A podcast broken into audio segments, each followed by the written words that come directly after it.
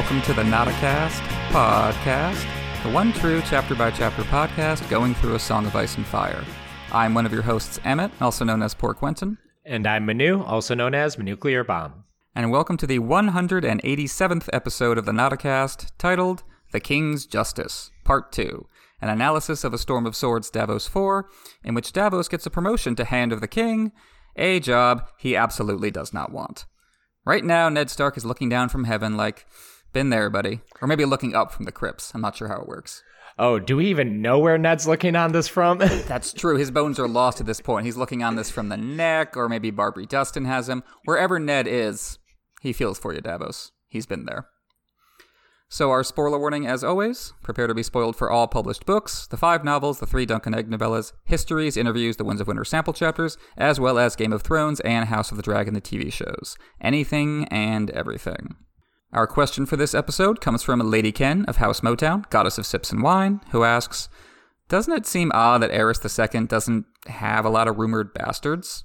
Theories about the Lannister brood aside, and knowing that he may not have spent much time on Dragonstone, it used to be a big deal to create and be Dragonseed.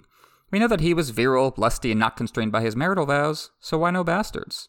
Also, bonus question What is the point of the Black Pearls? There has to be some future intention by George for them to keep coming up on the page, especially since the current Black Pearl's power seems to have been shown in the Mercy Winds of Winter chapter. Thanks. And uh, yeah, in terms of Aerys 2 and, and fathering bastards, yeah, there is there was one main rumor about that, but it's it's not in universe. It's it's among the fans, and those rumors have flown over the years. Yeah, you're talking about the Lannisters? nah, all Tywin's kids are clearly his. All of them, all of them. Uh, clearly, and I think this has been uh, litigated on this podcast before, but Tyrion as a Targaryen is a very popular theory. I'm going to actually plant my flag as a Jaime Cersei as Aerys uh, offshoots. Um, not right. as I believe that to be true. I just like the idea of it, especially because you. of the incest, because of Joffrey. I think there's a nice flow through with all that. Um, I don't actually think any. I'm actually kind of an anti Tyrion Targ person. Um, I've kind of like been beaten into believing it is the truth, although I still kind of like Tyrion as Tywin's son. Sure. But uh, getting to actually Aerys and his bastards, I think there are a couple things that work here. Uh, first of all, I think it's possible he has bastards, but the way he's described as maybe being lecherous or lusty could mean any number of things outside of procreative sex. Um, and based on some of what is written in the world of ice and fire, where it says some have said that he had many mistresses, so you're already like doing the Donald Trump. Other people are saying these things, Mm-hmm. um, and there might be a little bit. We're just assuming he's bad on this based on what we know with Joanna, um, what we know with Rhaella, um, and just that the Mad King is not someone we generally put positive attributes on.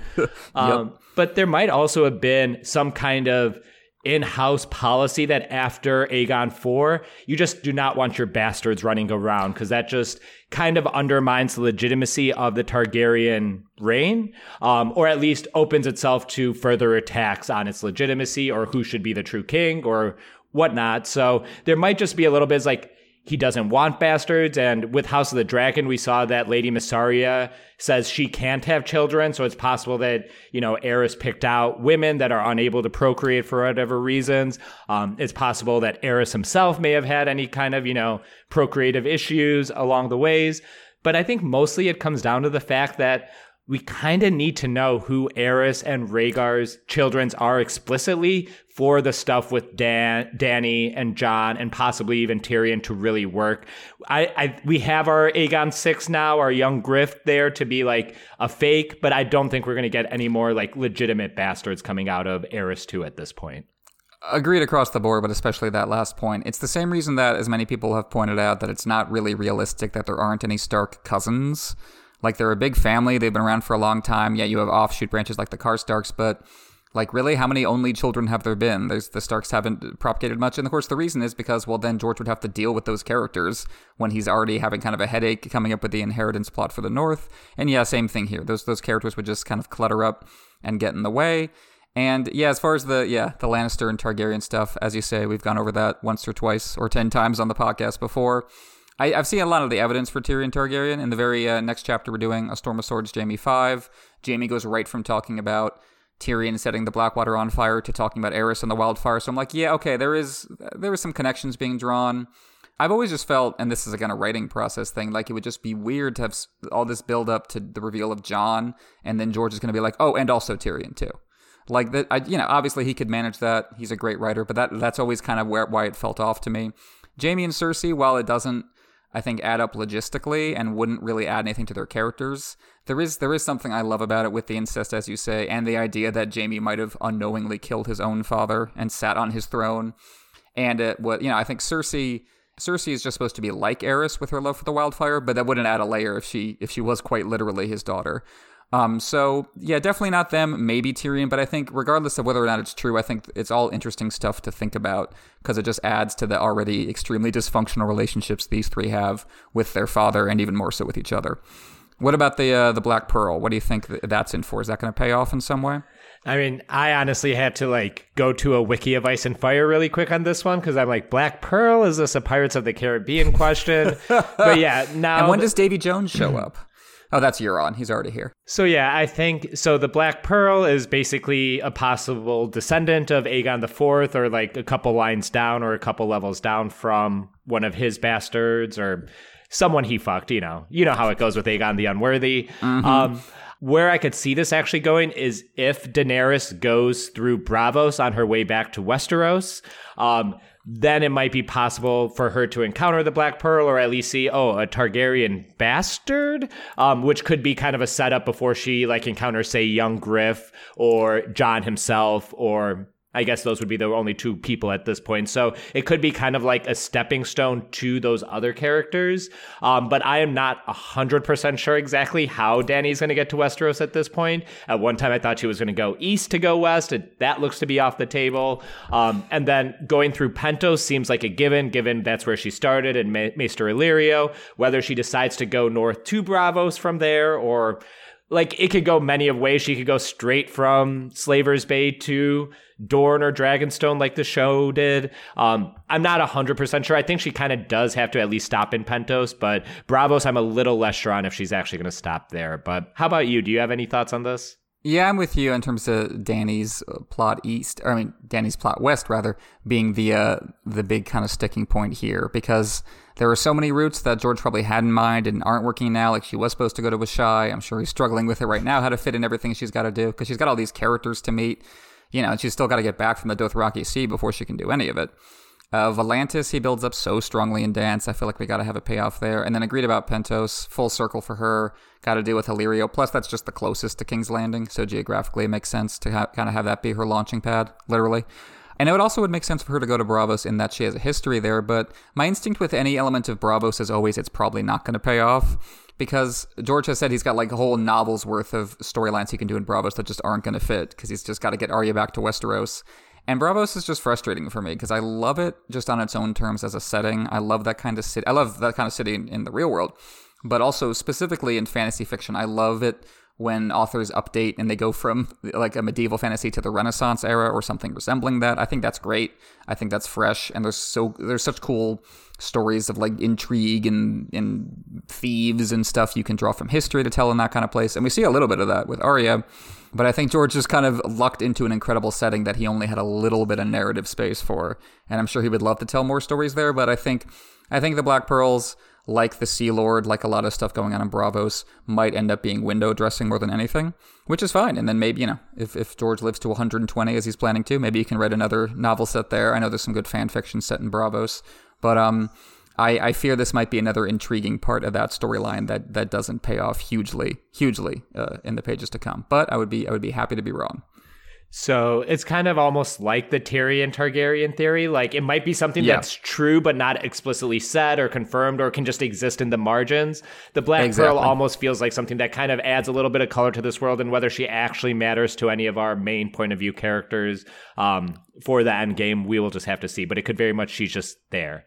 Summed it up perfectly. Answer to both questions. Um, so thank you to Lady Ken for the question. As always, if you'd like to ask us questions, we are forced to answer here on the Notacast podcast. You can go on over to patreon.com slash notacast Uh, patrons at the Sworn Sword or uh, higher level tiers get to send us in questions and also get other great benefits, including exclusive episodes, early access to our regular episodes, and access to the Nada Slack. But you know I had to jump right back into one of my favorite chapters, A Storm of Swords Davos 4, so here is the synopsis for the second half of the chapter. Axel Florent leaves the chamber of the painted table, and about damn time. Stannis calls Davos presumptuous for telling him he's wrong, and reminds Davos that he can have his tongue removed as easily as he did Davos's fingers. I'm your man, your grace, so it is your tongue to do with as you please. Well, this got sexy in a hurry. Welcome to the Notacast After Hours edition. Ow, ow. Stannis sweeps the pieces off the painted table, pins Davos down, and. eh, Okay, no. Stannis monologues instead. That gets him off, I guess. Aerys, if you only knew.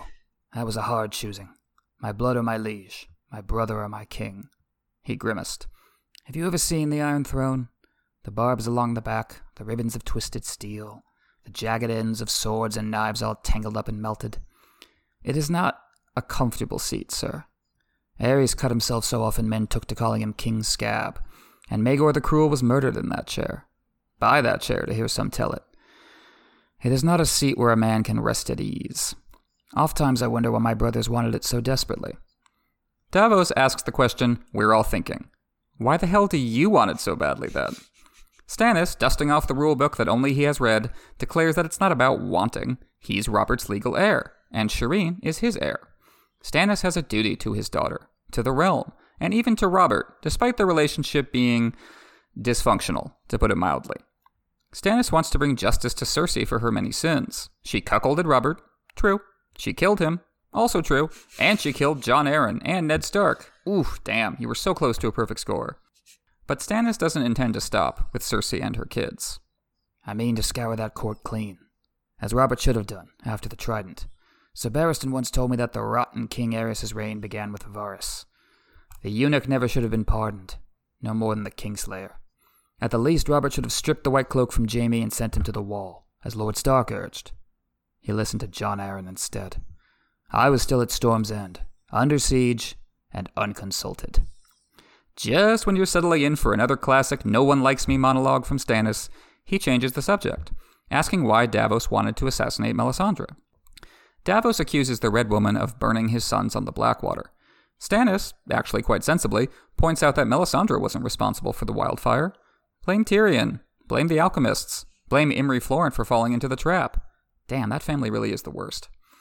Or even blame Stannis himself for sending Melisandre away before the battle.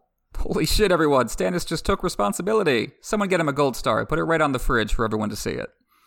Davos keeps pressing, saying that Melisandre murdered Cressen, Renly, and Courtnay Penrose. Stannis argues that Melisandre merely saw Renly's death coming. The Red Woman was with Stannis when Renly died. Yeah, I have no doubt of that. Stannis says that Melisandre was the one who wanted to give Renly a last chance to bend the knee. And she was also the one who urged Stannis to spare Davos, rather than let Axel Florent burn him alive. Davos is surprised by that. Melisandre knows he's no friend of hers. But, Stannis says, Melisandre knows Davos is a true and loyal servant to their king. Stannis changes the subject again, saying that, quote, the boy is sick, and that Maester Pylos has been leeching him. Davos thinks they're talking about his son Devan, the king's squire. But while Stannis only has praise for Devan, that's not the boy he's talking about. He means Robert's bastard son, Edric Storm, who quite literally ran into Davos down in Aegon's garden. Stannis sighed. Did the boy charm you? He has that gift. He got it from his father, with the blood. He knows he is a king's son, but chooses to forget that he is bastard born. And he worships Robert, as Renly did when he was young.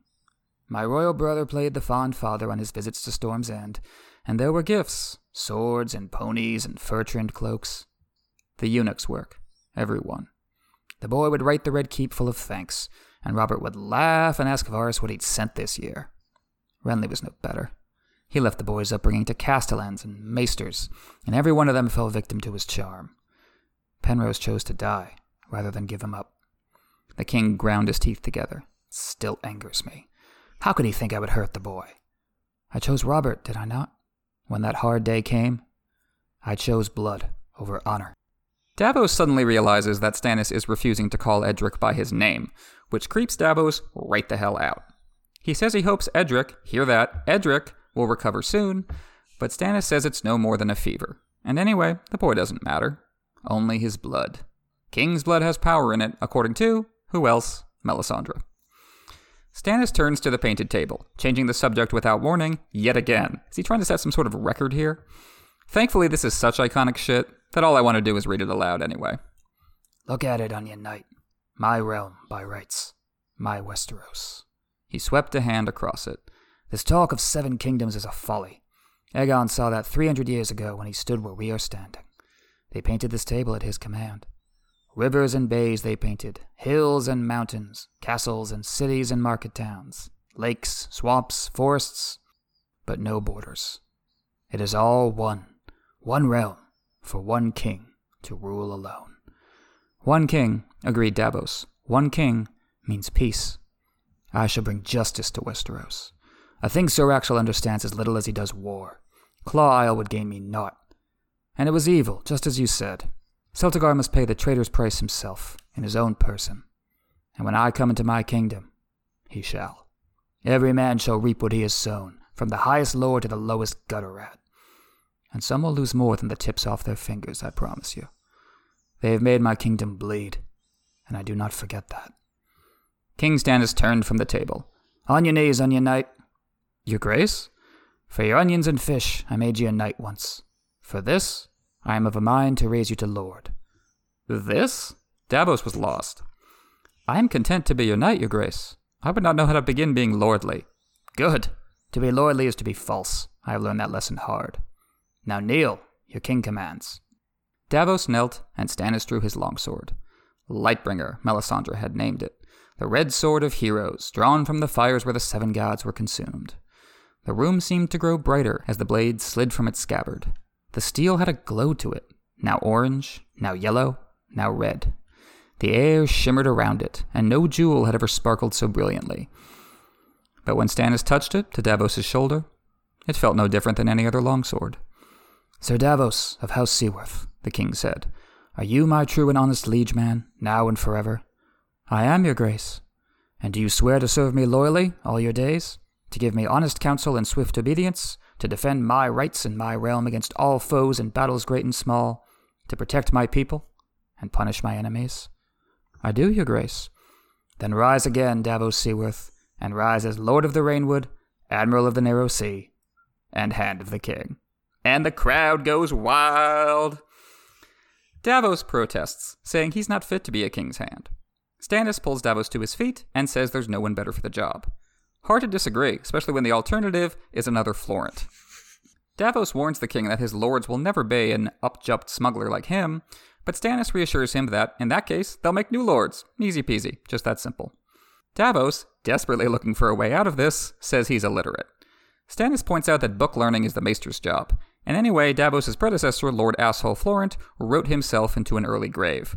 Or an urn. There's not going to be much of him left, so urn it is, I guess. All Stannis wants from Davos is honesty, loyalty, and service. The Davos brand. Plus, Stannis is pretty much out of other competent cronies. Davos is the one he trusts, the one the king wants beside him for the battle. Davos, whose brand is also not knowing when to stop talking, says that Lord Asshole Florent had a point. We are not strong enough to fight another battle against the Lannisters. It is the great battle his grace is speaking of, said a woman's voice, rich with the accents of the East.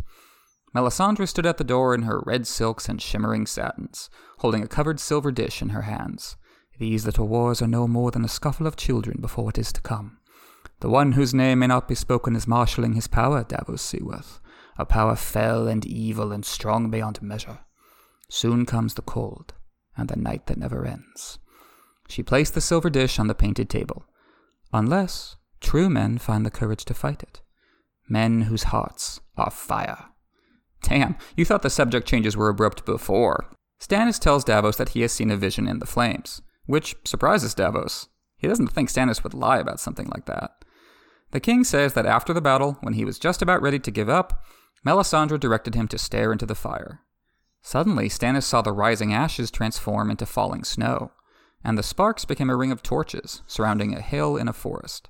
There were men wearing black there, strange shapes in the snow, and despite the fire, Stannis felt a terrible cold.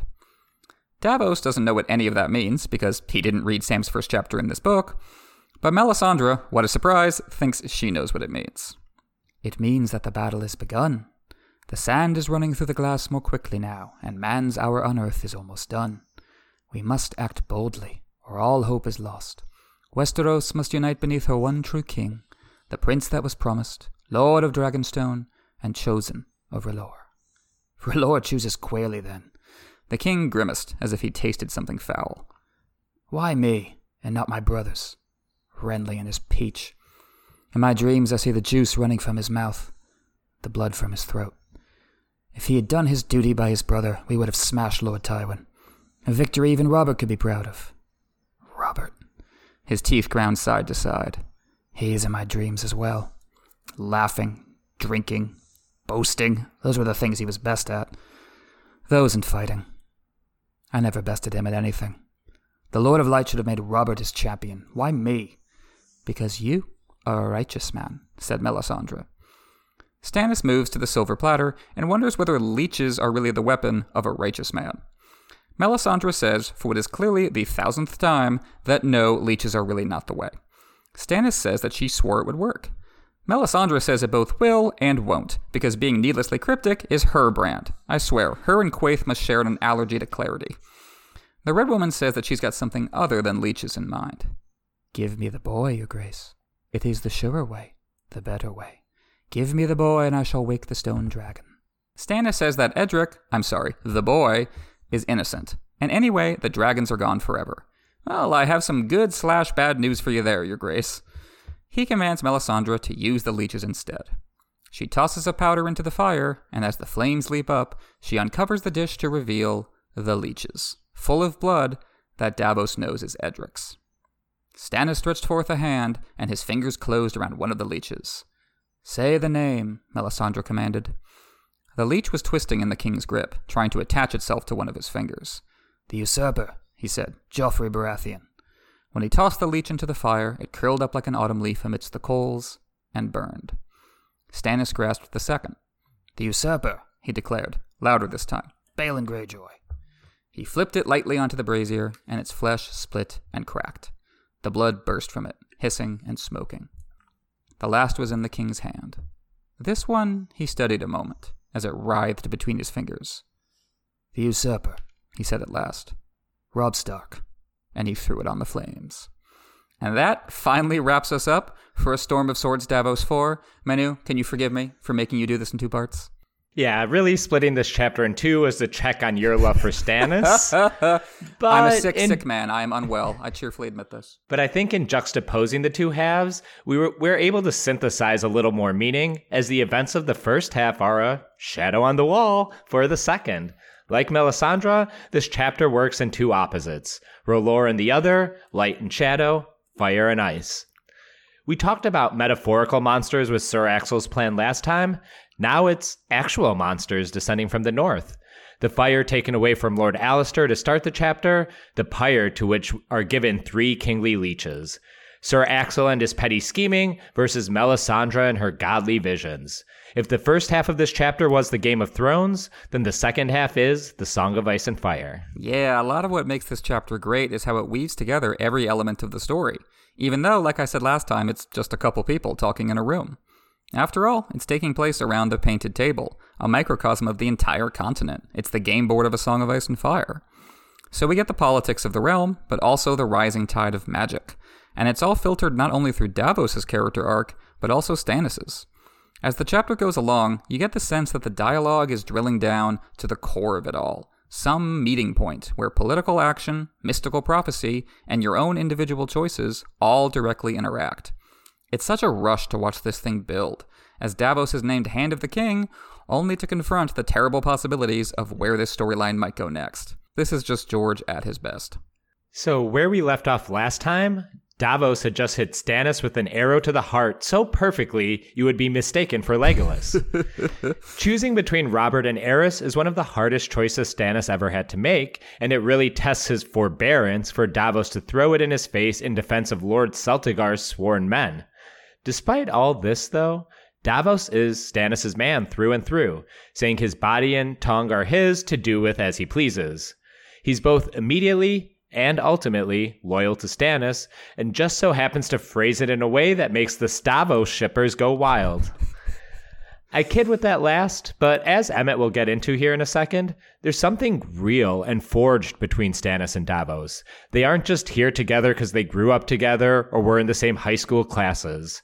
Fate and or chance brought them together, and nigh 20 years later, this is the fruit of that constantly growing relationship. And that's in spite of the fact that Stannis is still pretty pissed off at Davos for calling him out like that. We'll see this again when Davos encourages Stannis to go to the wall after sending away Edric Storm, and Stannis praises Davos for that, tells Jon, yeah, Davos reminded me of my duty, he really had the right idea, I was wrong, but he still doesn't want Davos to be near him after that. He leaves him at Eastwatch, sends him away to White Harbor, and Jon says in Dance with Dragons, yeah, it seems like the Kingsmen faction did something on Dragonstone, because Stannis is really pissed off at them. And you can always tell when Davos in particular was pushing Stannis' buttons, because that's when the king refers to Davos as smuggler. It's a reminder that Davos started at the bottom of the ladder, and could be back there again. He has no family wealth to sustain him, and no great allies to call upon. His only friend is Salladhor, and if he left with Salla, he'd have to give up everything he ever got from Stannis. It's a zero sum game. Davos has to reassure Stannis that his criticisms come from a place of loyalty. My tongue is yours, he says, to do with as you please. Kind of hard not to see that as innuendo. Same with what Stannis tells Jon about Davos when he gets to the wall. If not for my hand, I might not have come at all.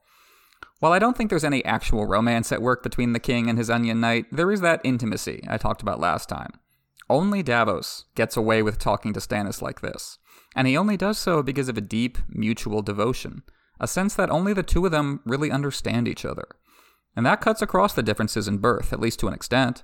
Stannis is alienated from his own class, and Davos' loyalty to Stannis estranges him from his class. I think about what Salladhor tells him in A Dance with Dragons. He will kill you with these honors, old friend. Yet their relationship is always filtered through those same class dynamics, because in order for Davos to keep his head above water, he has to frame himself as the ideal vassal. The irony being that none of the people born to lordship actually uphold the feudal contract as well as Davos, who wasn't born to this life but acquired it through his own individual actions just like how Brienne is the truest knight of all without actually being one. Davos and Brienne are a lot alike, in many ways, the closest thing to moral compasses that we get in A Song of Ice and Fire. By affirming that contract, saying, I am your man, Davos gets Stannis to calm down. The king acknowledges that truth is what he wants from Davos, even though truth tastes bitter, as he says.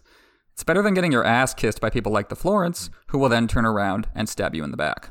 So, a lot of what they talk about is some Monday morning quarterbacking of Robert's rebellion or the fallout immediately thereafter. Um, mistakes he doesn't plan to make that Robert did. Varys and Jaime Lannister will both be removed, Cersei and her pride disposed of. A clean slate, which was not what Jon Arryn had counseled when Robert took the throne, even when Ned voiced in opposition to that. Part of me also wonders if there's something left unsaid about Stannis' assignment to Dragonstone.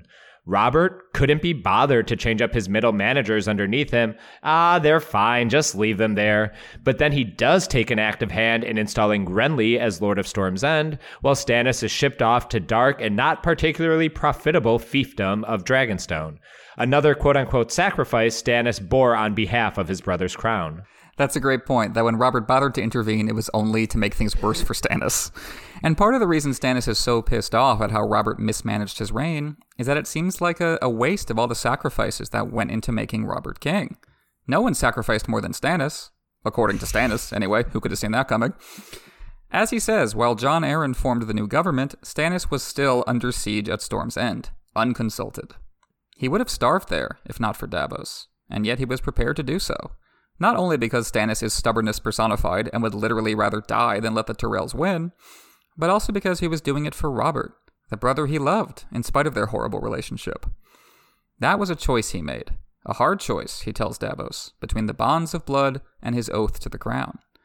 The strict legalist worldview he was just advocating about Claw Isle would have led him to back the Mad King, but he violated that ethos out of love for Robert. And for what? Also, Robert could take the Iron Throne, which Stannis accurately describes as a monstrosity that destroys those who sit on it. Once again, Stannis proves himself a history nerd, talking about how Maegor was murdered on that throne, maybe by the throne itself, if the stories are true. Regardless of whether they are, the story has a symbolic potency. Political power, like sorcery, is a sword without a hilt. There is no safe way to grasp it. Stannis is more book smart than his brothers and thinks about questions like this more deeply. In Davos' next chapter, he declares again that power corrupts, and absolute power corrupts absolutely. Last night, gazing into that hearth, I saw things in the flames as well. I saw a king, a crown of fire on his brows, burning, burning, Davos. His own crown consumed his flesh and turned him into ash. Do you think I need Melisandre to tell me what that means? Or you? So the reader is probably asking the same question as Davos. If you know the throne is bad for you, if you know it ultimately did Robert no good, and probably would have done the same for Renly, why do you want it? And I think a lot of people take Stannis' answer too literally when he says it's not a question of wanting, it's law, I am king, wants do not enter into it. That is transparently bullshit. Stannis just confessed that he defied the law when it came to the Targaryen regime. He chose Robert instead. So, clearly, wants did enter into it. Stannis didn't want to betray his brother. As I keep saying, strict legalism is a fig leaf when it comes to Stannis' motivations. It's not what he really believes, it's what he pretends to believe. It's not about the law, it's about Robert, and also Renly, aka young Robert. They're still haunting him, as he says toward the end of the chapter. The truth is that Stannis wants the throne in spite of knowing what a cancer it is, because the alternative would be admitting everyone was right to overlook and ignore him, including his own brothers, and he just cannot accept that. He would rather burn his own daughter alive than be a page in someone else's history book, like he says in the show, which is why I think he's such a well written character. You have these strong motivations that come through despite never actually going inside his head. It's all in the dialogue. Look at how he lists his reasons for keeping his campaign going. I have a duty to my daughter, yeah, sure. I have a duty to the realm, yada, yada, yada.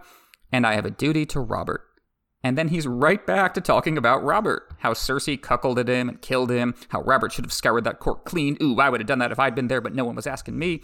That's what drives him. Not the realm, not Shireen. It's that whole Robert left behind. And honestly, it's humorous, but also forebodingly haunting that he invokes his daughter more here in terms of her direct rights to the Iron Throne than he has seemingly all series so far, and not really in any sort of fatherly love sort of way. It definitely feels like an excuse, the appropriate way to paper over the actual animating factor, as you just described. And given where we think Stannis and Shireen are heading, to crown him is to kill her. Yep, that's right. And it's, uh, yeah, I agree totally. He's trying to paper it over by saying, look, I have an heir. Uh, you know, you could put me in charge and not worry. Things would proceed after me. But clearly, that's, that's not really what's driving him. And as always with Stannis, I come away from this feeling two ways at once. On one hand, it's hard to disagree that Robert just let a lot of problems fester, and he might have been better off using Stannis as an attack dog, the bad cop to Renly's good cop. There is a real catharsis to imagining to imagining Stannis eradicating what Barristan calls the rot of court politics, especially after watching it claim poor old Ned Stark. There's this bit in Theon's released Winds of Winter chapter where Stannis is, is pissed off as usual, and he just he mutters to Theon, but really more to himself, "Would that all the lords in the Seven Kingdoms had but a single neck." And that's kind of awesome. I've had similar thoughts reading this story. Yeah, fuck them all, clean slate. So what's the problem? I think about what Galadriel says in Lord of the Rings, when Sam says, You should take the ring, my lady. You could wipe out our enemies in a single stroke. And she replies, That is how it would begin, but it would not stop with that, alas. Stannis just doesn't know when to stop. You can see that here when he talks about Jaime and Varys in the same breath, like they're equally responsible for the corruption of the court. That's just not true. Varys encouraged Aerys's madness, and Jaime ended it, as we'll talk more about next time. The bad cop, good cop analogy for Stannis and Renly is a great one. Varys in Ned's 15th and last chapter calls them the Iron Gauntlet and the Silk Glove. Stannis is more soldier than politician, and his thinking is focused on his enemies and less so, say, transitions of power. Even Littlefinger knows as much and says so in Eddard 13. He'd pick a new hand in council, and Tywin and his allies would probably rise up against him to put him down. And while I'll do my utter best to leave the Jaime chat for next episode, I do think this exchange is a tee up for revelations to come in the Harrenhal bathtub. The reader is spending a fair amount of time thinking about Aerys and how he ended right before we get the real story about Aerys and how he ended. These chapters aren't just back to back to make me and Emmett happy. They are done so very deliberately. It's just icing on the cake. It makes us happy. But no, absolutely. That sequencing is very deliberate. And then right after that, we get the Tyrion chapter where Oberyn Martell comes to town for revenge for his relatives who were killed during that exact same era. So it's, it's definitely all deliberate. The, the other problem is the question of what happens after Stannis cleanses the court. Unlike Cregan Stark, he's not just going to go home, job well done. If Stannis went on to govern in peacetime, his political limitations would really start to tell. He's not good at making friends, or at least not compared to his brothers. It's a complicated knot to untangle, one that I think is relevant to real world politics. How do we deal with the reality that there is no one human vessel worthy of the reform we might like to see?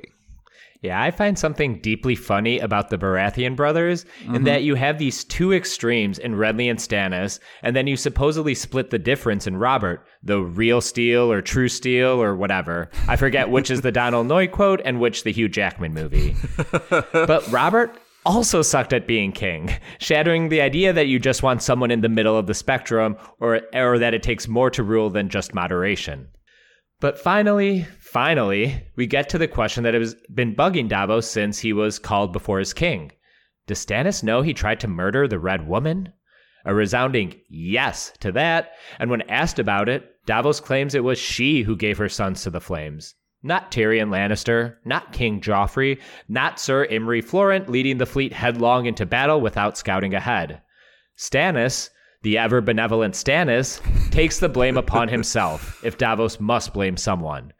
Davos is consumed by revenge at this point. His only truth that Melisandre killed his sons, and his only goal in turn to kill Melisandre. He thought about that even upon release from the dungeons earlier this chapter. It's all very personal to him. But in an uncharacteristic move, Team Dragonstone is going to throw water on the fire burning inside the Onion Knight. Davos is shocked to learn it was Melisandre who sent for him from the dungeons and who had discouraged Sir Axel from burning Davos alive. Stannis revels in this bit of shock, flashing a thin smile even. See, I told you this is the most jovial we've seen Stannis. He's in party mode now, or at least as close to party mode as Stannis ever gets. We're getting a more complicated look at him, and also at Melisandre. It's so telling that Davos's argument, his, at least his first argument against the Red Woman, is that she got his sons killed. There are so many better arguments to make against Melisandre. How about she burns people alive? Or, Your Grace, she's visibly stealing your soul. But those aren't the reasons Davos emerged from the sea clutching a knife aimed at her throat. He wants her dead in exchange for his sons, because that's the human element, grounding Davos as a character with his own interests and motivations beyond just serving Stannis like a good little boy. It's hard to disagree when Stannis points out that pretty much everyone else involved is more to blame for Davos' dead sons than Melisandre. So, from Stannis' perspective, Davos' revenge quest just makes no sense. That's why he wanted Davos to evaluate Axel's plan to sack Claw Isle. I think he wanted to test the Onion Knight to see if he was still reliable.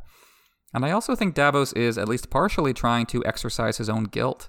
He was the one who got his sons involved in the war, not Melisandre. He was the one present on the battlefield. She wasn't. If she'd been there, maybe they'd still be alive. Yeah, really? Davos kinda got his sons killed the day he hitched himself to Stannis. Maybe that's a bit simplistic, but that's what happens when you tie yourself to lords and kings. Yep. At some point, the Game of Thrones comes for you, you and your family. Davos raised his sons to be good seafaring soldiers, but they were conscripted the day Davos decided to tie his own star to that of Stannis. So if he can hold Melisandre responsible for everything that's gone wrong, she becomes this convenient other he can blamelessly kill rather than turning his rage against himself, or against the king he still loves. But the reality is that Melisandre kept Davos alive during his stay down in the dungeon. Axel wanted to burn the Onion Knight, but the Red Woman spoke up for him. That shocks Davos, but it really shouldn't. Melisandre has clearly and repeatedly indicated that she respects Davos. She would like for them to be best friends, please. Bizarre as that may seem in the context of their struggle for Stannis' soul. Unlike the Florents, she's genuinely interested in Davos' worldview in how he reaches his ethical conclusions and then acts on them. We saw that at Storm's End, where she asked him if he was a good man. We saw it again when she visited him in his cell, praising him for always telling the truth, even when it gets him in trouble, saying, Ah, the good knight is honest to the last. She compared herself to a knight, suggesting that Davos has a lot in common with her. They both rose from nothing, and they're both genuinely loyal to Stannis, a rare quality indeed. When Melisandre becomes a POV character in A Dance with Dragons, she thinks about how she's keeping Davos' son and heir Devan with her to keep him out of the battle for Winterfell, because she thinks Davos has suffered enough. She says to herself, misguided as he was, his loyalty to Stannis could not be doubted. That's what Stannis tells Davos here. Melisandre knows that you're no friend to her god, but she also knows you are a friend to me, and she just cares more about that. She's got a pragmatic streak as well, it turns out. I think this is a lot more interesting than if Melisandre just, you know, hated Davos and wanted to burn him as much as the Florents do. That would kind of make it too easy on Davos, and instead he's caught in this ambiguous position where they are both faithful servants, as Stannis puts it, to the same cause. Well, how does he reconcile that? The Team Stannis storyline is all about duality. Two sides, two faces, heroic and villainous impulses, all locked in there together. The ever complicating characterization of Melisandre is a really good call out, because I'm sure I don't have to remind you what chapter we are covering next that's set in a Harrenhal bathtub. Mm-hmm. In A Clash of Kings, Melisandre was a harder pill to swallow. She watches Cressen die at her feet, she burns gods, and births demons. Even in all of George's nuance, there's a streak of villainy there in its beginning that slowly starts to strip away here and is laid bare when we get to get inside her head in A Dance with Dragons. George isn't just great at coming up with characters, he's great at peeling back the layers, dare I say, like an onion and even the rotten even the rotten ones are worth peeling. Conversation then turns to the boy, which confuses Davos at first since Stannis is unwilling to name the child Edric Storm. So Davos at first thinks he means Devan, his son who also happens to be Stannis' squire. But it is Edric, and Edric is sick, and they have been leeching him. Stannis reveals that Davos and Edric's meet cute was engineered by the Lady Melisandre too, Clearly, we are getting to the burning heart of the matter of why Davos was recalled from his cage.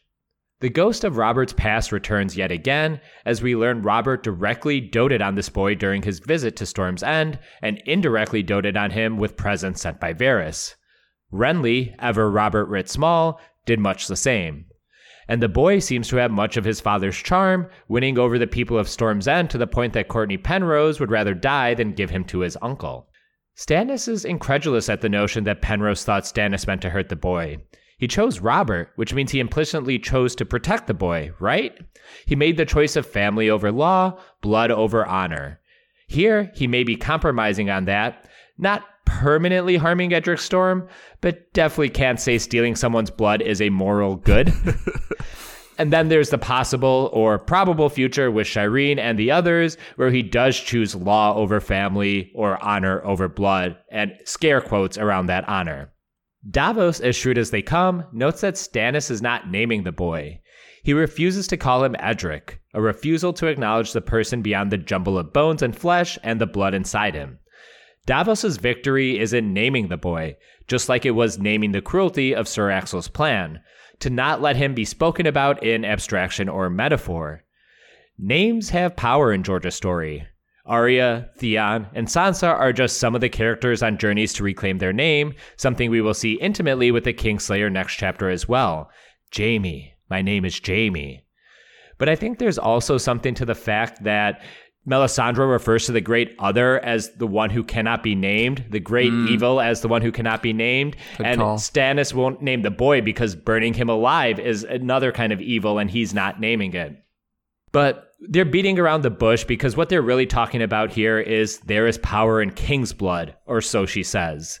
And, you know, Davos knows exactly who's saying it, who would say such a thing, and who would get that kind of idea in Stannis's head.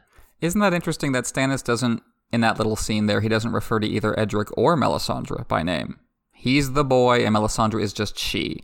And that's Stannis' way of detaching himself from what she might do to the boy.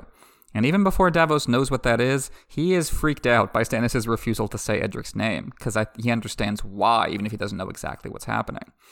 When Stannis first mentions the boy, Davos naturally thinks the king might be talking about Davos' own son Devan, the king's squire. Stannis praises Devan again. The a little a little flash of benevolence from Stannis when he says, "Yeah, he's he's a very good boy. He's basically a mini Davos, which is the ultimate compliment as far as Stannis is concerned." But Edric Storm is a mini Robert, and that Stannis is less happy about. During the synopsis, I was making fun of how quickly and frequently Stannis changes the subject in this conversation, but part of what makes this chapter so brilliant is that really the subject never changes at all. On reread, you can see how Stannis is actually talking about Edric Storm the entire time. When he was talking about treason, he repeatedly emphasized that he was not a cruel man. It seemed like he was protesting too much. The Stannis we know wouldn't hesitate to punish Lord Asshole Florent. So why was the king so worried about being cruel? Why did he need Davos to reassure him? Because he wasn't thinking about Lord Asshole, he was thinking about Edric Storm. and what Melisandre wants to do to him is very cruel indeed. When Stannis monologued about how Robert was able to charm even his enemies, he was thinking about Edric, and I know that because Stannis delivers basically the same monologue word for word about the boy. He asks if Edric charmed Davos, saying the boy got that gift in his blood, the king's blood that Maester Pylos has been leeching. It's like Stannis is trying to literally drain Edric of the charisma that haunts and frustrates him, that irreducible X factor that made people love Robert, love Renly, but the Middle Baratheon bro, not so much. Stannis knows that the signature Robert charm is a projection, a shadow on a wall. It's a performance that doesn't always line up with your actions. As he says, Edric worshipped Robert. But like with the Brotherhood, it was the idea of Robert, more than the man himself. Edric got fabulous gifts from his father, but they weren't really from his father. They were from Varys. And that's a very recognizable dynamic from the real world rich, powerful fathers outsourcing their parenting duties to an underling. Renly never raised Edric either, leaving the kid's upbringing to vassals like Cortnay Penrose, who chose to die rather than give up Edric to Stannis. And I think that's why Stannis specifically invoked Lord Grandison and Cafferen in the first half of this chapter. Mm-hmm. Grandison and Cafferen were charmed by Robert and then ended up dying for him. Cortnay Penrose and Edric Storm have that very same relationship. That's what infuriates Stannis. That Baratheon charm might be bullshit, but it works. It gets people on your side. Edric has that charm and Stannis doesn't, even though Stannis bears the Baratheon name and Edric is bastard born. So step back and take a look at what's happening here. Stannis built up years of resentment for Robert. After Robert died, he transferred those resentments to Renly. And now that Renly is dead, the chip on Stannis' shoulder is all about Edric Storm. We just keep getting younger, as if we're slowly zooming in on Shireen. Stannis says he still doesn't understand why Cortnay Penrose refused to give up Edric and save his own life. After all, didn't Stannis choose Robert over Aerys, blood over honor? And this pulls together all the disparate conversations in the chapter. What Stannis is overlooking is that he has clearly come to regret choosing Robert, to the point of killing Renly, aka young Robert. He has now turned against the very king's blood that he claims makes him the rightful heir to the Iron Throne. He's not even flying the Baratheon banner anymore. And so, Cortnay Penrose might have sensed that Stannis would take out his resentments on Edric next, and now Davos is starting to sense the same thing.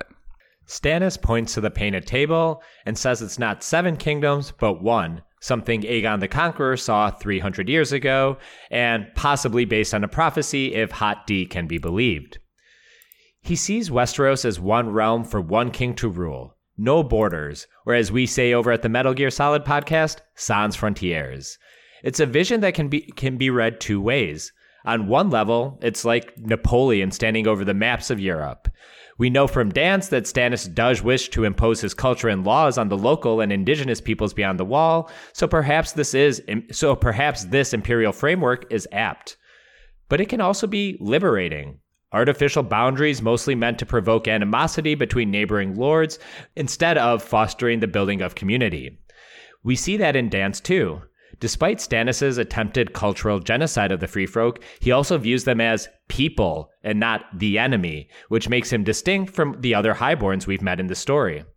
But to be clear, abolishing borders doesn't necessarily lead to that community without doing some work. People have a way to artificially throw up their own walls and barriers. As Robert Frost ironically said, good fences make good neighbors. Yes, indeed. And I, have been saying that Stannis' motivations are more personal than political, but that's not to say he lacks a governing philosophy. Stannis says he'll bring justice to Westeros, cutting across the petty power plays of the various feudal lords to forge Westeros into a single polity. Even more so than in Aegon the Conqueror's day, because he never conquered Dorne, and because, as you say, Stannis considers the wildlings to be part of his realm, for better or for worse. And that has the potential to do a lot of good. I think you could argue that the real political problem in Westeros isn't even the Iron Throne itself, so much as the class system surrounding it. What if you took Stannis' impulse to scour the court clean and aimed it at the nobility as a whole? It reminds me of Aegon V, aka Egg, and his attempts to create a model of justice that superseded the Lord's rights to pit and gallows. If you create direct links between the people and the crown, you could uproot systematic injustice in Westeros to a large degree by depriving the lords of the legal right to abuse and exploit their people. I say could because this model would depend heavily on the character of the king in question. They could also abuse this power. Would Stannis? Well, it's hard to say. Again, it's ambiguous. I think you captured both sides of it really well. On one hand, this is where he reveals his disgust for Axel Florent and his plan to attack Claw Isle, saying that Axel has no conception of justice at all. He goes so far as to call the plan evil, which is a big deal. We haven't seen this before in the story. One of the kings declaring that it is morally reprehensible to slaughter the small folk simply because they serve a lord who serves a different king. Even the kind hearted King Robb has never gone that far. We didn't see his campaign in the Westerlands, but I guarantee a bunch of civilians died in it for no crime other than being born in Lannister territory. Stannis wants to establish a clear link between actions and consequences, liberating justice from purely political concerns. He says that Lord Celtigar and Lord Celtigar alone has to own what he did. Everyone has to own what they have done. This is where Stannis really emerges as a religious figure, not in universe as Azor Ahai, but in terms of the writing process. George is piling on the Christian guilt he is very familiar with from childhood. Stannis is the embodiment of God, calling you to account for your sins. Makes me think of uh, the, the Johnny Cash song, uh, The Man Comes Around. There's a man going around taking names, and he decides who to free and who to blame. Everybody won't be treated all the same. There'll be a golden ladder reaching down when the man comes around. And again, there's a catharsis to that. Throughout the story, we have seen so many crimes go unanswered. Well, what if we had a king dedicated to answering them? They have made my kingdom bleed, Stannis says, a very Shakespearean line, a, rich, sweeping metaphor for the war.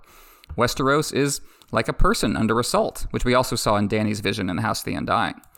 The land is crying out for someone to restore justice. As you say, I think the problem with Stannis's the land is one model is that it overlooks genuine cultural and historical differences between the various peoples of Westeros. The North has their reasons to want independence, and Dorne fought for years to stay independent. Would Stannis just steamroll these local ideologies? Yeah, seems like he would, judging from his willingness to burn the weirwoods. Can you really call that justice? Well, what does Davos think? He doesn't even mention justice. What he says is one king means peace. It's a Hobbesian view of politics. Human beings, left to their own devices, tend towards war and other forms of violence, so we need a central authority to prevent endless conflict. Even if you're not as cynical as all that, I think it's hard to argue against the idea that Westeros gets more violent the more decentralized it is. Maester Aemon told Jon that back when the Seven Kingdoms were Seven Kingdoms, they were constantly at war with each other. Now, a continental monarchy doesn't guarantee eternal peace. The Targaryens had multiple civil conflicts, but there is a strong case to be made that gathering Westeros together under the Iron Throne reduces conflict. It's on that basis they can stand together against the others, who Stannis calls the only enemy that matters later in the book. And it's in the name of that model that Stannis raises Davos up once more. For this I am of a mind to raise you to Lord. And I love that Davos honestly doesn't know what Stannis is talking about. This, Davos was lost. He was just speaking the truth, trying to negotiate this very dangerous conversation, and doesn't even realize that he has just filled Stannis' sails with wind, inspiring him, through tough love, to realize his best self and find a good reason to keep going. If this chapter is some sweeping adventure on a micro scale, what happens next is the turn, the big shock, the climax. Stannis orders Davos to a knee and raises him up as Lord, as Admiral, as Hand of the fucking King. You can insert that Avengers Endgame portal scene reaction right here into the chapter. A few pages ago, we were in the bowels of Dragonstone's jail. We feared punishment and death for one of the last good men in Westeros. Yet here we are, witnessing Lord Seaworth's astronomical rise to power. He didn't intentionally grasp for the star, but it fell in his lap as a result of his unrelenting good counsel and honest feedback. Stannis dubs him as such with Lightbringer, unsheathed for the first time this book. Symbolically, this is the first step to Stannis once again taking up arms and continuing his war for the Iron Throne, or the Great War, as we inch closer to his campaign up north.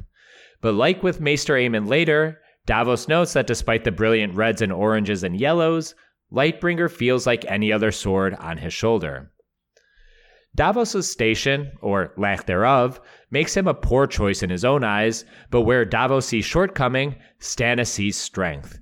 To be a lord is to be false, is what Stannis calls it. And funnily enough, from this point on, Davos becomes much more false, or rather, more deceptive. By book's end, he'll steal away Edric Storm before a worse fate can befall him, and in A Dance with Dragons, he promises to preserve Lord Borrell's duplicitous posterity in backing a king, and will unwillingly be part of a fake death plot that allows him and the Manderleys to find a way forward for a political alliance. It's Andy Dufresne's I had to be sent to prison to become a criminal, played out for lordship instead. Davos, we the reader know, is a good and great choice for this position. But as Stannis admits, it's not like he has any better options. Sir Axel may be the best of his remaining backers, but Stannis basically calls him evil outright here. Stannis needs someone who is honest, who is battle tested, who he can trust as they prepare for battles, though not the battle against Lannisters as Davos had assumed. Totally agreed about the structure of this chapter. You get all this tension building up in multiple ways, and then the big catharsis, the release of Stannis naming Davos his new hand. Honestly, this is probably the most politically triumphant moment in the story for me. Or at least in Westeros, we'll put this behind Dracarys over in Slaver's Bay. George captures it perfectly in Davos's thoughts. I woke this morning in his dungeon. That sums up Davos's story, rising from the bottom to the top. He was born in the slums of Flea Bottom, lowest of the low, whose lives and deaths, fears and desires mean nothing to the High Lords playing the Game of Thrones. He became a smuggler, scraping a living out of the black market, an economy that doesn't make it into the official record books. And he easily could have lived out his days as that guy. But instead, he rose to knighthood, and now to lordship. More than lordship, Hand of the King. He's the second most powerful man on Dragonstone. And he rose not due to wealth or having the right last name, but due to the courage of his words and actions. He saved the day at Storm's End, risking his neck to smuggle in food to starving men. When Stannis, being Stannis, demanded that Davos lose his fingers as the price for class mobility, Davos accepted, as long as Stannis wielded the knife himself. Now he becomes a lord because he was willing to speak hard truths to his king. Again, risking his neck. Axel explicitly threatened his life. But Davos did it anyway, out of loyalty not only to his king, but to his values. And now Davos is rewarded for it, honored for it, going from prisoner to hand of the king in a matter of hours because Stannis was able to recognize his worth, his sea worth. It's the rarest of things, a good person being put in charge by virtue of being a good person. Stannis is right when he says there was no man fitter, and this is an important moment in his story as well, because it's the moment when this in between man most thoroughly embraces his best self. He turns his back on the corruption and heedless violence of his own class, recognizing the merit in a peasant. Now, Stannis is not the first king to do that. Just look at Jaehaerys with Septon Barth. But what makes this so special is, again, why Stannis is raising up Davos. Because Davos will tell him that which Stannis doesn't want to hear, but needs to hear. And I think that's one of the defining features of good leadership honoring those both smart and brave enough to offer constructive criticism. Stannis knows that Davos is a true friend to him, where Axel Florent is loyal only to his own ambition. Davos, naturally, wants nothing to do with this. It's a clear parallel to Robert naming Ned his hand near the beginning of the story. Here we have another Baratheon king bestowing the handpin on his best friend, or only friend in Stannis' case, even though the friend in question doesn't actually want the job. But the specific character motivations are different. Ned didn't want the hand post because he wanted to stay at Winterfell, home and family, a political game he's familiar with, rather than lose himself in the viper's nest of court politics that swallowed up his father, his brother, and his sister. For Davos, the sticking point isn't about location, it's about class. I stink of fish and onions, he reminds Stannis. I wasn't born to this life. Your other lords will never obey me, which kinda makes me useless as a hand. It reminds me of the Night's Watch election later in the book, when Denys Mallister and Cotter Pyke are competing for votes. This is how Denys makes the case for himself to Sam. We are the sons of great lords, you and I. We know the importance of birth, blood, and that early training that can never be replaced. I was a squire at 12, a knight at 18, a champion at 2 and 20. I have been the commander at the Shadow Tower for 33 years. Blood, birth, and training have fitted me to deal with kings. He even mentions that Cotter Pyke is illiterate, which Davos also brings up here as a knock against himself. But Stannis doesn't care about any of that. He considers the trappings of power to be detriments. Look at how Lord Asshole Florent worked out his hand. What matters, he says, is honesty, loyalty, and service. That's how the feudal contract is supposed to work. That's what lordship is supposed to mean. And it's only by living a life outside the system that Davos has acquired those values, more so than anyone born to it. It's the existential heroism of living up to that which the world at large does not. Davos takes the vows he recites here very seriously, as he tells Stannis after freeing Edric Storm, I swear to protect your people, and he's one of your people, so I need to protect him, even from you. And you can see the, the power of this just in the imagery. It's really well done here.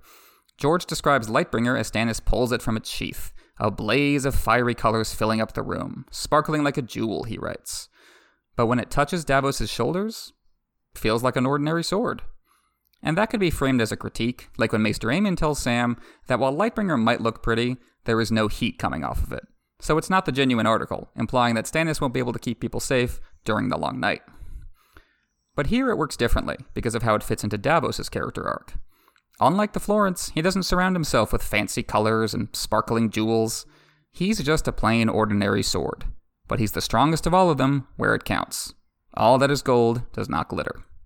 So he leapfrogs Axell and all the other noble-born assholes to become Stannis' new right-hand man. And if those other lords don't like it, then we will make new lords, says Stannis. Another line that makes me pump my fist and holler. Screw these assholes who think their name makes them better than you. If they think they're just too important to serve an honest, courageous smuggler, well then fine, they don't have to. We'll take their lordship away and give it to someone who will. Now that is an idea which could genuinely transform Westeros. Stannis doesn't just want one Davos, he wants an entire class of Davoses to help him run things. And while Stannis often talks a good game more than he puts his words into action, he begins to walk the walk in a dance with dragons by raising up wildlings. Now, this is a positive use of Stannis' resentments, his alienation from his own class. Topple them and replace them with better men. Hell yeah, I can get behind this platform. Emmett knows the way to my heart was to frame Stannis as a class traitor, the good kind, and sir, it is working. But it's very much true. And outside of Mance Rayder, the closest we've seen a king take a shot at the entire noblesse, or the concept thereof, is here. It's a mixed bag with Stannis. The good doesn't wash out the bad, nor the bad the good. That goes back to what I said earlier. His devotion to the Iron Throne in R'hllor may make his desire for one Westeros seem theocratic and totalitarian, but there's also animus for the class structure holding Westeros in place. Hopefully, though, Stannis has read up on the French Revolution because once the class structure starts toppling, so does the crown and so does the church. Exactly. That's the ambiguity. He would be tossed out with it if he genuinely applied this this ideal. And yeah, even in this this triumphant wish fulfillment moment where Davos gets honored for all the right reasons, there is still the ambiguity that defines this storyline. Davos brings us crashing back down to earth by agreeing with his disgraced predecessor, Lord Asshole Florent we cannot win another battle against the Lannisters. So while it's great that Davos is in charge, now the question becomes what is he in charge of exactly? Where will they go? What will they do next? It is the great battle he means, says Melisandre, finally entering stage right with the serving dish. Her presence has been kindling burning in the back of Davos's mind all chapter, but she properly catches flame here, arriving though with barely a notice. Melisandre has shown Stannis his enemy in the flames, and it is not the golden lions of Lannister he saw. It was white shadows in the cold dark, haranguing the men of the Night's Watch. While this is all very confusing for Davos, the reader knows exactly what he's referring to. Mormont's escape from the Fist and the Ring of Fire used to ward off the others. The battle has already begun, warns Melisandre, and only the prince that was promised, the one true king, has strength enough to oppose the great other. And very conveniently, the prince that was promised just so happens to be in this room, the very man that both Davos and Melisandre serve. Well, that works out nicely, doesn't it? What a coincidence. And yeah, this scene is, is both tragedy and farce, especially coming back to it after season one of House of the Dragon. Like you said, the readers know more than any of the characters, even on your first time through the story. We have seen that attack on the Night's Watch play out in hideous fashion. But we've also known about the return of the White Walkers since the very beginning of the story. Like George has said, the Game of Thrones takes place under the shadow of the Song of Ice and Fire. We're always supposed to remember the apocalyptic threat sweeping down from the north, and evaluate the politics of the realm on that basis. While the Civil War has, of course, been devastating on its own terms, it's also poisoned any sense of unity that would really come in handy when the continent has to fend off the long night. So we've been waiting for any authority figure south of the wall to recognize the problem. And we have been waiting in vain. Ned beheaded Garrett for deserting his post, Tyrion ignored Alliser Thorne's warning, and Tywin doesn't take the wildlings seriously, let alone the others. Now, finally, someone sees what we saw. There is a king in Westeros who knows the end of the world is coming and wants to do something about it. Unfortunately, that king is Stannis, the least popular and least powerful king in the game. That's the great irony here. The only faction taking the Long Night seriously is the one least capable of doing anything about it. The Lannisters have a huge army and many powerful allies. Robb does too, if less than he used to. Even the Ironborn have troops in the north. And Robb, and to a lesser degree, the Ironborn have some home field advantage and knowledge of the North by itself. All of these assets they could put to work if they were the ones who learned about this, if they were the ones who took it seriously. But instead, it's Stannis with his his like fifteen hundred men he has left, just squatting on this rock, getting drunk, and his own hand of the king just tried to sell him out to his enemies. So why me? Stannis asks. Why would R'hllor pick me to save the world? It's the same question we see haunting characters in House of the Dragon. And this storyline is how George introduces the prophecy of the prince that was promised into A Song of Ice and Fire itself. And just as with the characters in Hot D, the prophecies are unclear, so flawed human beings fill in the gap with their own projected narratives. So, one last time, the ghosts of Stannis' brothers needle him. The peach juice running down Renly's face, the boisterous laugh of Robert. Either would have been a better choice than Stannis as savior of the realm, right? Well, too bad they're both dead. What's even the point of comparing yourself to dead men? I mean, probably the best person for this job would be Jaehaerys, the old king, or maybe Queen Alysanne, and they're equally dead. Who cares? Well, because, as you say, Stannis' brothers are haunting him. The literal Walking Dead may await the prince that was promised, but Stannis has metaphorical ghosts with him wherever he goes, fitting the gloomy gothic atmosphere of Dragonstone. I love the image of Renly's peach juice dribbling down his chin, blurring into the blood pouring from his throat. That's a great poetic way of capturing how Renly's youthful energy, which defined him, gave way to death. Stannis still frames Renly's death as his own fault, saying that he should have done his duty. But he's clearly mourning what could have been. Together we could have smashed the Lannisters, and that would have put Robert's ghost to rest. Maybe, just maybe, I'd be able to let him go. Instead, there's only Stannis, last of the Baratheons, once the ruling family of Westeros, now replaced and forgotten. And for all that Stannis insists that he's the rightful king who will finally bring justice to Westeros, part of him feels that he is just not up for the job. Stannis' story is, I think, a tragedy, and here he expresses the heart of it. I never beat Robert at anything. He was just better than me, inherently.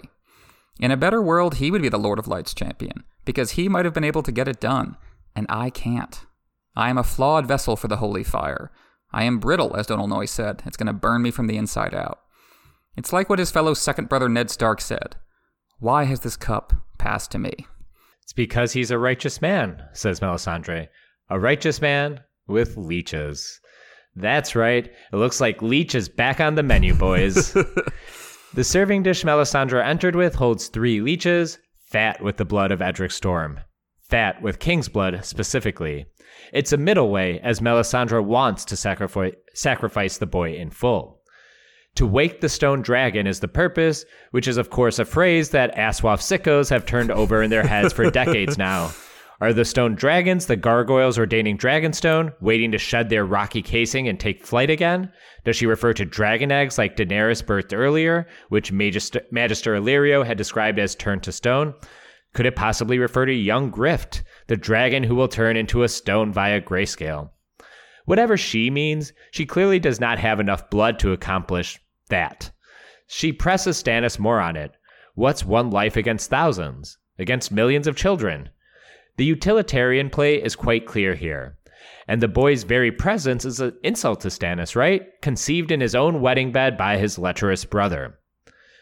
But again, this is easily the most likable the king has been all series to this point. He comes to Edric's defense as not being at fault for the for his own existence, and plus, Shireen likes him. This kind of balances out what he said earlier, invoking Shireen just as an excuse for the Iron Throne, at least here you're kind of considering her feelings and desires. Stannis also stopped short of giving his third history lesson of the chapter. we also got the history of traitors and Robert's rebellion. Mm-hmm. but he hints at the Targaryen attempts to rebirth dragons and the folly that comes with it.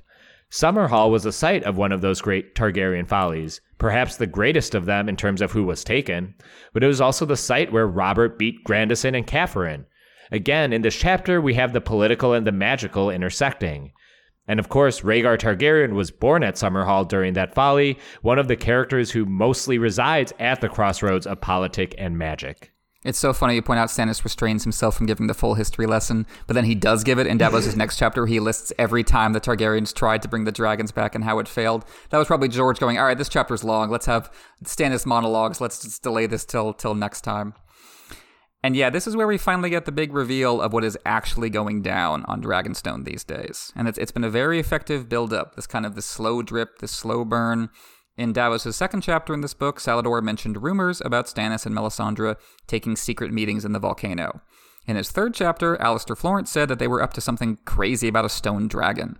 And now, here in Davos' fourth chapter, it all comes together. Melisandre wants to burn Edric Storm alive, as a sacrifice to her god, which will bring a stone dragon to life, or so she claims. Like I said, this is what Stannis has really been talking about the entire time. This is why he wanted Davos to tell him he's not cruel. This is why he's still bringing up Robert and his king's blood. This, even more than being defeated by Renly's ghost, is why Stannis looks like something is eating him alive from the inside. He is considering doing something evil, to borrow his own description of the plan to attack Claw Isle. Hard to imagine anything more cartoonishly villainous than burning a child at the stake, especially your own relative. All for the sake of creating a creature Stannis can use to save the world. Oh, and conquer Westeros while he's at it. George wants us, I think, to critically evaluate these high fantasy miracles. What's the cost? What's the benefit? Melisandre makes the utilitarian argument. We're talking about giving up one life to save millions, and she'll uh, build on that in a later Davos chapter where she says, "I'm, you know, if you if you if you don't do this, you're not really saving Edric Storm's life either, because he's going to die in the Long Night too." Stannis makes the deontological counterargument that regardless of the outcome, this is a betrayal of Edric Storm, the individual person who's innocent. Melisandre tries to muddy the waters there, saying that Edric's birth defiled Stannis' marriage, which is why he has no sons of his own. Selyse will make the same argument next time, and it's it's a smart it's a smart move, if very callous, hitting Stannis in one of his main vulnerabilities, his failure to produce a male heir. But he keeps his temper here and stays on target. Robert was the one who actually made the decision to fuck in Stannis' marriage bed. You can't hold Edric responsible for the circumstances of his conception. Stannis is building on the argument he made about Claw Isle. You can only hold people to account for what they do, not some nebulous definition of who they are. Again, Stannis is at his best when he echoes Davos. But there's a practical argument to be made as well as an ethical one. Stannis points out that the Targaryens tried repeatedly to bring the dragons back. Why would we succeed where they failed? I love his line, Patchface is the only fool we need on this god's forsaken rock, hinting how much he really hates Dragonstone, like you were saying earlier. He hates that he was condemned to this place. I- have said before that Shireen and Patchface are mirror images of Stannis and Melisandre. The king and his sorceress act all important, but deep down, Stannis is a lonely child, and Melisandre is his only friend who speaks in riddles.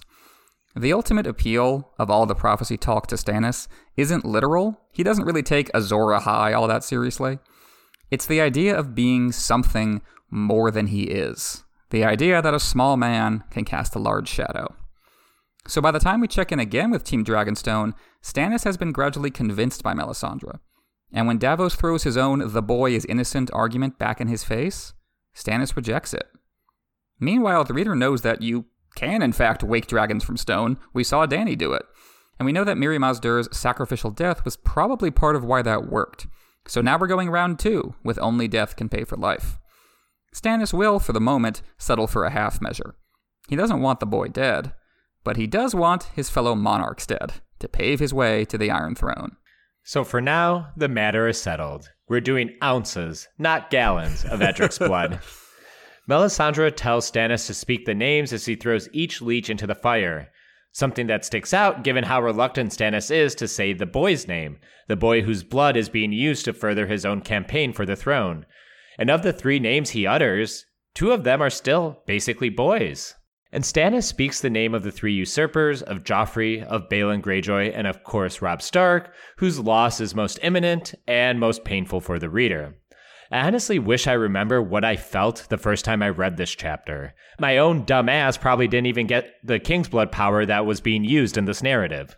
Last time we talked about how Theon only gets a handful of mentions in A Storm of Swords, and his father and king gets even fewer. With no real eyes on the Ironborn in this book, you'd almost forget about him if not for Robb strategizing in later cat chapters.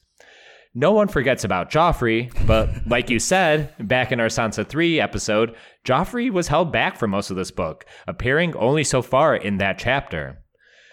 But Robb, Robb's plight has been front and center all book, and we're coming off one of the most depressing Robb focused chapters to date. So I gotta say, I wasn't a fan of Stannis saying Robb's name here. Most of my personal love for Stannis comes as a result of his actions at the end of this, and especially in A Dance with Dragons. Here and now, though, especially the first time through, I was like, how dare you try to kill the king in the north? Mm-hmm. Especially after a chapter in which Stannis was as awesome as ever. We'll talk about how much effect the leeches had in our discussion section, but it definitely felt like a thorn at the end of a chapter w- in which I felt sympathetic to Stannis' cause. Totally agreed. And here's the thing Stannis knows it. I love how George writes the burning of the leeches. It's a perfect rule of three structure, and a great example of how the author gets across what's going on in Stannis' head, despite him not being a POV character. First, he burns the leech representing Joffrey. Well, no surprises there. Joffrey would have to die for Stannis to take the Iron Throne, and he stands in for the Lannister regime Stannis despises. But then, when Stannis burns the leech representing Balon Greyjoy, George writes that he says the name louder this time. Well, that's interesting. Why might that be? Balon hasn't made any move against Stannis. He's not even claiming the Iron Throne. Maybe it's because Balon Greyjoy is a grown ass adult, and Joffrey, like Edric Storm, is not. So Stannis has an easier time wishing Balon dead. And we wouldn't know that if George hadn't written that his voice got louder, more assured in that moment. And then the third and final leech, representing Robb. Now Stannis hesitates, looking down at the leech as it tries to escape his grasp. And I think you made a great point that the reader is more invested here, not only because we're more inclined to be sympathetic to the Starks, but because we spent a lot of time with Robb in this book. And Stannis has a complicated relationship with the Starks. On one hand, Ned had a great deal of respect for Stannis back in Book 1. He went down declaring that the Middle Baratheon bro was the rightful heir to the Iron Throne, rejecting not only the Lannisters, but also Renly in Stannis' name. As Jon says about Stannis when they meet in the show, I know he's the king. My father died for him. Robb's campaign in the Clash of Kings was predicated on Stannis taking the throne, because Robb would much rather make a deal with him than with the Lannisters. And you can see the potential for an alliance there. Stannis' grim, stoic personality, his permanent warrior mindset, everything that makes him so unpopular in the South, would actually play pretty well in the North. But on the other hand, Stannis always resented Ned for being the brother Robert chose. Robert loved Ned more than he did Stannis. Robert thanked Ned for lifting the siege at Storm's End instead of thanking Stannis for holding the castle. And when Jon Arryn died, Robert named Ned his new hand instead of turning to Stannis. Stannis' new religion is also a sticking point. In A Dance with Dragons, plenty of Northmen choose Stannis over the Boltons, the Mountain Clans, the Mormonts, Crowfoot Umber, even Wyman Manderley, in secret at least. But there's no way any of them would be on board with burning Weirwoods, like Stannis did at Storm's End, and so once the Boltons are dealt with, I think the North will choose the Starks once more, crowning Jon as king in the North like they did in the show. When Stannis is talking to Jon on the wall later in this book, he says that Ned was no friend of his, but was a worthy man of honor. He derides Robb as a rebel and a traitor who meant to steal half my kingdom. But Stannis also admits that no one can deny the young wolf's courage. Deep down, Stannis knows that the Starks are not his enemies. If things had gone differently, they easily could have been allies, even friends. And so he hesitates. You can see his inner conflict in this moment. That part of him knows he is crossing a line he really shouldn't cross. But as Asha says when she meets him in the Dance with Dragons, Stannis is defined by an iron ferocity that will never, ever let him turn back from his course. So the struggle passes. Stannis says the name and gives the leech to the flames, just as he will with Shireen. And so his doom is sealed, every bit as much as Robb's. So, moving into the uh, foreshadowing and groundwork section, among the many reasons Davos gives for why Stannis should not make him the hand, he says he doesn't know how to read. Stannis says that's not important, but it begins to change in the next Davos chapter when Maester Pylos offers to teach him.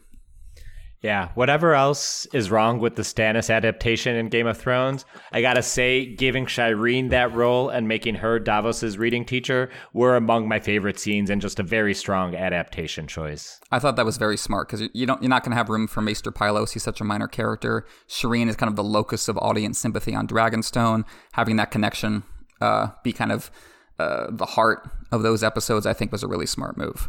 And then, of course, the other big bit of foreshadowing here all three of the kings, Stannis' names, do, do indeed die in this book. First Balon Greyjoy, then Robb, and finally Joffrey, which they do differently in the show. They uh, kill off Robb and Joffrey, and then they kind of keep Balon on ice until they kill him off in season six, which was uh, kind of annoying, I guess. Although I do like that Balon Greyjoy is so proud about being the last of the five kings, even though he has nothing at all and no one cares about him.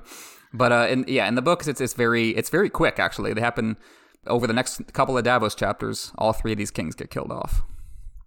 So, uh, speaking of which, moving into theory and discussion, speaking of the three dead kings, the, the kind of question that emerges from this chapter, especially coming back on reread, is what's exactly going on with the leeches? Like, what's what's the effect of doing this? Is this real magic on Melisandre's part? Is it just for show, or is it somewhere in between? What do you think? They're real, they're strong, and they're my friends. Uh, Absolutely. I it's it's one of those things. It's kind of like you said in our kind of just summary of this is like this is where like the political and the magical and all and the personal individual actions like the results of all three of those are kind of at play in this chapter and it really kind of takes all of those things combined to lead to the deaths of all these things um, because you know Balon Greyjoy was killed by a faceless man so there's a little ma- magical element in there um, Joffrey it's not quite magic but you know the poison is kind of its own little fantasy element. So it's like ah, it knowing like this would be such a different question if you asked it before we had the Melisandre point of view chapters, yep. where we know that she is a little bit of sleight of hand and cloak and dagger and smoke and mirrors or whatever the right expression is there. Like we know she does some of this as a performance to make what she can actually do sing even that much more louder. And I I have no idea because as far as I can tell, she's three for three with leeches. She has three leeches and they all lead to a killed person. I can't believe that she actually did, but I think there's also something to the fact that what she says is like it will work and it won't. Like it does kill the kings, but it doesn't get Stannis any closer to the crown. So it is really like that perfect mystery where if someone said it's completely for show, I'd be like, yeah, I see that. And if they said it's completely real, I'd be like, yep, yeah, that's also true. Yeah, there's a lot of evidence in both directions and it's never fully confirmed. I you know, I do think that it wasn't directly responsible for the death of the kings because, if nothing else, the the plans to kill all three of them are already in motion at this point. Like Euron is already on his way back home. The re- the planning for the Red Wedding is already going strong. Olenna has already decided to kill off Joffrey. So unless Melisandre is uh, time traveling to make those motivations happening, it, it doesn't seem likely she's directly responsible. But on the other hand, like she's really confident to be walking into this moment with those three leeches. And like, what if none of those three kings die anytime soon? Like she would look terrible to Stannis at that point. He wouldn't believe her again. I think the most likely explanation is that Melisandre saw the deaths of these three coming in the flames and was like, you know, if I can pretend that I did this or that I had a hand in this, that might be enough buy in to convince Stannis to get on board with burning his nephew. Because you're totally right. Even after all three of these kings die, Stannis is no closer to the Iron Throne, which you know, duh. It's not like they're just going to automatically go, well, yeah, I guess Stannis was right after all. Like, of course, Tywin crowns Tommen. Of course, Euron takes the, the Iron Islands, and if he wasn't there, one of his other relatives would. And the North hasn't crowned someone yet, but like I said earlier, I think they will eventually choose a Stark over Stannis. So that ultimately, I think Melisandre's purpose is to is to frustrate Stannis enough to get him to go to get on board with burning Edric Storm for for something more powerful. So I, I, would come down in between, and like you said, Melisandre's POV chapter in Dance, even though it doesn't explicitly get into this topic, is the kind of Rosetta Stone to explain a lot of her actions. That she is. She's a lot like Varys. She's a she's a politician, and she knows how to make herself seem more powerful than she is in order to get what she wants, which is part of what makes her really interesting. I kind of like what you're saying about how she maybe saw the death of the kings and then she put together this little ceremony. And knowing a little bit about how kind of abstract or metaphorical her visions are, because it is indeed the Leech Lord that kills Robb Stark in terms of Roose Bolton, I wonder if she saw something with leeches amongst the mix and that's where she got the idea that, ah, if we use leeches, we can make a blood show and do all sorts of things. I mean, I don't know what other animal you could use to suck up blood and throw it, but you could just like Could- you could just have, siphon it off. Yeah. yeah, you could just have Edric cut his wrist and just like, or his palm and just drip a little blood onto a fire or something. So I wonder if the leech was actually somewhat part of a vision that she might have had too. That's an excellent idea. I would love that. Yeah, if she saw a leech representing Roose, maybe she saw Robb, you know, beheaded with the wolf's head on him and thought, well, that has to be a symbolism. That's just a metaphor from a lore. And then you hear about the Red Wedding and go, oh, no, that was very literal. They actually did that to that guy. So that is at last going to wrap us up for a Storm of Swords Davos 4. Thank you so much for listening. As always, if you want to drop us a rating or a review on your podcast app of choice, we really appreciate that. It helps people find us. You can check out our Patreon at patreon.com slash notacastASOIAF, where our patrons get benefits including exclusive episodes, early access to our regular episodes, and access to the Nota Slack. You can follow us on Twitter at notacastASOIAF or shoot us an email at notacastASOIAF at gmail.com. And you can find me at poorquentyn on Twitter. And I'm Manu, also known as Manuclear Bomb. You can find our ongoing coverage of The Lord of the Rings over at My Brother, My Captain, My Podcast. And I have put out my most recent Star Wars episode for all $5 and above patrons, my fourth episode on Revenge of the Sith. That's out now. My next uh, Lord of the Rings episode is going to be in a couple weeks' time, wrapping up book five. But uh, next week, we're not going to be putting out any of those episodes. We have a, a special episode wrapping up 2022, just talking about uh, some of the stuff we watched and really enjoyed this year. So that's going to be out for everyone next week. Then the Lord of the Rings episode, and then the week after that, we're going to be back with ASOIAF, back with A Storm of Swords, Jaime 5, in which he tells the full story of how he became the Kingslayer. And then has dinner with an up and coming Kingslayer, Roose Bolton. Ah, it's always nice to mentor the new kids on the block. Plus, Brienne's there, and people think she's a Kingslayer, so you really got a trifecta going. You have all, all the Kingslayers, a, a conference of Kingslayers. That should be one of the book titles. A conference of Kingslayers. uh, right in time for Christmas, you have a Kingslayer of Christmas past, a Kingslayer of Christmas present, and a Kingslayer of Christmas future. Now I'm picturing Roose just wearing a little Santa hat. It's, it's kind of perfect. So thanks again for listening, and we will see you next time in Westeros for A Storm of Swords, Jaime 5.